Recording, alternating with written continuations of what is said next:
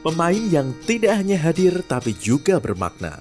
Pemain yang tidak hanya membangun dirinya sendiri tapi juga lingkungan sekitarnya.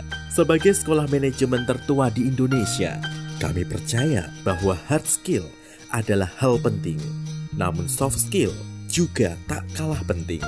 Karena itulah keluarga besar kami diisi oleh para pemimpi, pembelajar, dan pembaharu yang tak ragu untuk terus melangkah maju, yang tak pernah berhenti belajar untuk membuat hidup lebih bermakna.